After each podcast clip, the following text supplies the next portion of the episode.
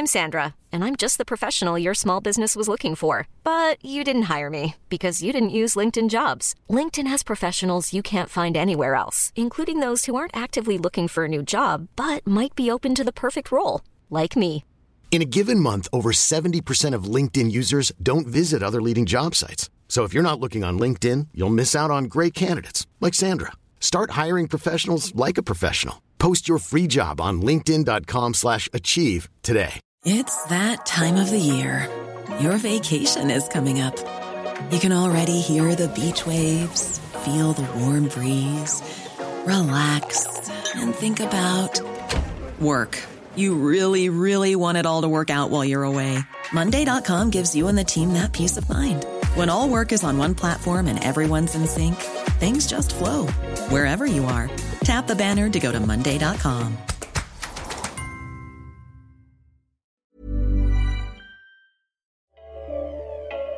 On today's episode of Gist Healthcare Daily, we hear from Dr. Asaf Bitton about social distancing and what Ariadne Labs is doing to help providers during the crisis. That, plus an update on the latest coronavirus news. It's Thursday, March 19th, and I'm Alex Olgin with Gist Healthcare Daily, where you get the headlines and health business and policy news in under 10 minutes. If you like the podcast, please leave us a review. It helps other listeners find the show. First, we hear from Dr. Asaf Bitton, the executive director of Ariadne Labs, a health system innovation center at Brigham and Women's Hospital and the Harvard T. Chan School of Public Health in Boston. He's also a primary care physician who practices at Brigham and Women's. Last week, he wrote practical and specific guidelines for how to effectively social distance to slow the spread of COVID 19, the disease caused by the novel coronavirus. He said in the past few days, it seems that people and governments are taking these measures seriously we really need to urgently face this uh, onslaught. I, on the other hand, I would say I'm still quite concerned in seeing public opinion surveys that show um, still a lot of resistance or concern that there's overreaction uh, to this matter. Um, and and up until you know a couple days ago, still seeing a lot of people in some communities, you know, crowding restaurants and going out uh, and being in very proximate physical um, connection with each other. So I hope that that's changing. We really need to uh, make sure to change it fast. Providers and public health experts have been for days saying that the shortage of personal protective equipment and ventilators is going to become an increasing problem. I asked if he thought there would also be a shortage of certain healthcare professionals. Even if we could magically make 100,000 ventilators appear tomorrow, um, there's a real question whether certainly our current staffing models um, would not be adequate and whether we could surge um, to new staffing models uh, to, to, to handle those ventilators, especially given that, you know, today in the Lancet, the report was up to 20% of it, Northern Italian healthcare workers, you know, have been out um, sick or on quarantine. And so given a surge sickness, you know, transmission or quarantine, um, we really need to come up with new protocols. You know, we'll need to kind of dip into the um, the old playbook of tele ICU, new cohorts of people quickly trained to to run these ventilators uh, should we need them. So it's it's critical that we match that physical production with the staffing ramp up as well. Ariadne Labs puts out best practices on processes and protocols for providers. Yesterday, the organization's former director, Dr. Atul Gawande, famously known for his safe surgery checklist, and Dr. Mary Brindle published a paper in the Annals of Surgery about managing surgery during the pandemic. We're publishing uh, a piece on um, how hospital leaders need to consider restructuring um, their surgical service lines, all the way from how to think through elective surgery cancellation, what is elective, maybe what is less than elective, to infection control pathways, to considerations for thinking about, um, you know, maintaining safe surgical services, uh, you know, during the the heaviest surge. The article also recommends hospitals dedicate an operating room or rooms to COVID 19 patients in surgery. The article lists a few workflow steps to limit exposure as much as possible. For example, dedicating one specific runner to bring materials to and from the operating room and clearing a pathway to move patients in and out of the operating room. I asked him if his team was working on other types of guidance. We have uh, teams working on what the response should be to virtualize many ambulatory care services. We have our obstetrics teams working on um, safe, effective, and um, integrated obstetrics pathways in, in the time of COVID 19, how we support our patients and families uh, um, all across the, the care continuum spectrum during and after pregnancy. And we have our serious illness teams thinking about protocols for assisting vulnerable populations, especially the elderly during this time period. How do we assist um, socially isolated elders at home? Another tool that Ariadne works with is called UpToDate. It's a digital tool made by Norwegian company Wolters Kluwer that providers around the world use for reliable point of care clinical support. During the pandemic, he says his team is working with UpToDate to make the COVID 19 resources page free. We're working closely with them uh, and really trying to align our new service delivery best practices, protocols, gatherings of information, um, certainly with uh, a lot of the evidence that's emerging from places like UpToDate and others.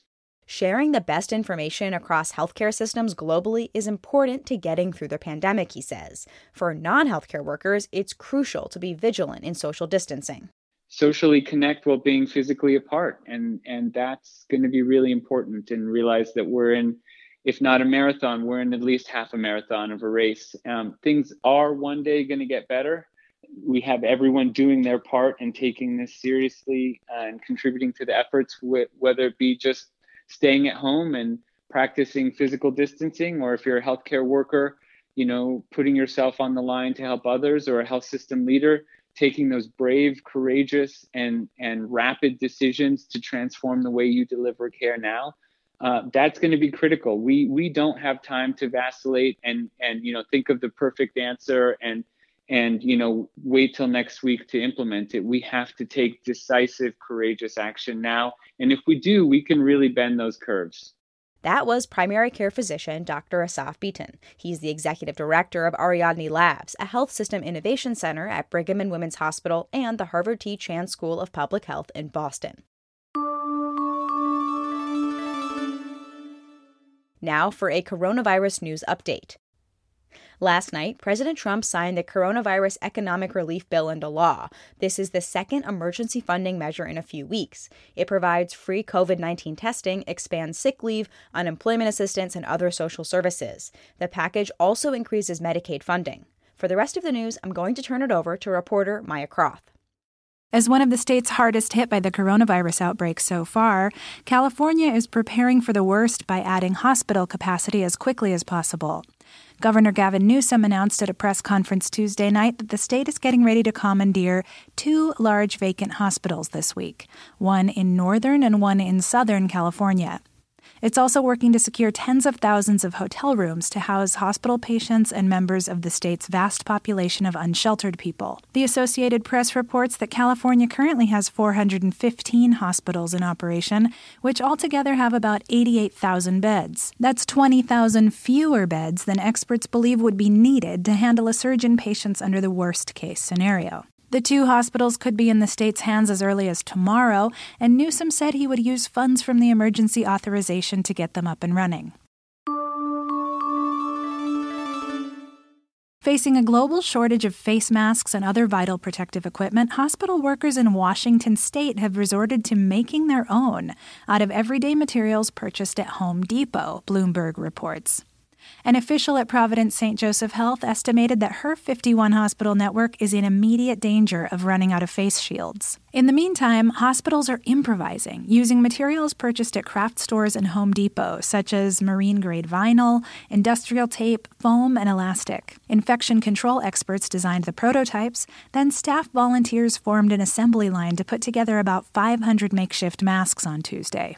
Washington has the second highest number of coronavirus cases in the nation, but when it comes to equipment shortages, other states aren't far behind. Around the country, some doctors have turned to washing their used masks at home with bleach, and hospitals are ordering protective goggles normally used by construction workers. Demand for PPE is surging worldwide, and supply chains have been disrupted, Bloomberg says.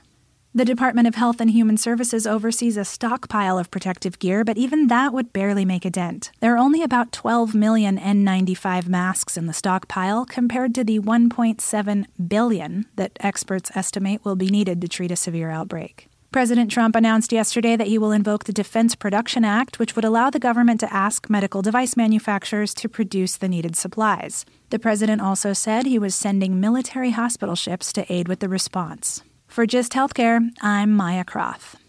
Taking a look at healthcare stocks, the market was largely down Wednesday. Insurer Anthem was down 13.2%. Medical supply company Cardinal Health was down 4.3%. German BioNTech, which is working with Pfizer on a COVID 19 vaccine, was up 38.1% at the end of the trading day Wednesday. The broader sector was down 3.4%.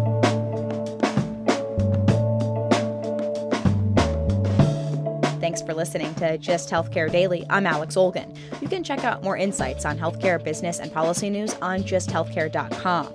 Gist Healthcare Daily is an independent production of Gist Healthcare.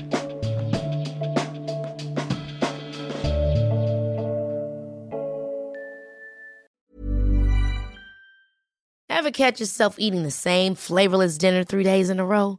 Dreaming of something better? Well, HelloFresh is your guilt free dream come true, baby. It's me, Keke Palmer. Let's wake up those taste buds with hot, juicy pecan crusted chicken or garlic butter shrimp scampi. Mm. Hello Fresh. Stop dreaming of all the delicious possibilities and dig in at HelloFresh.com. Let's get this dinner party started. Even when we're on a budget, we still deserve nice things. Quince is a place to scoop up stunning high end goods for 50 to 80% less than similar brands. They have buttery soft cashmere sweaters starting at $50, luxurious Italian leather bags, and so much more. Plus, Quince only works with factories that use safe, ethical, and responsible manufacturing. Get the high-end goods you'll love without the high price tag with Quince. Go to quince.com/style for free shipping and 365-day returns.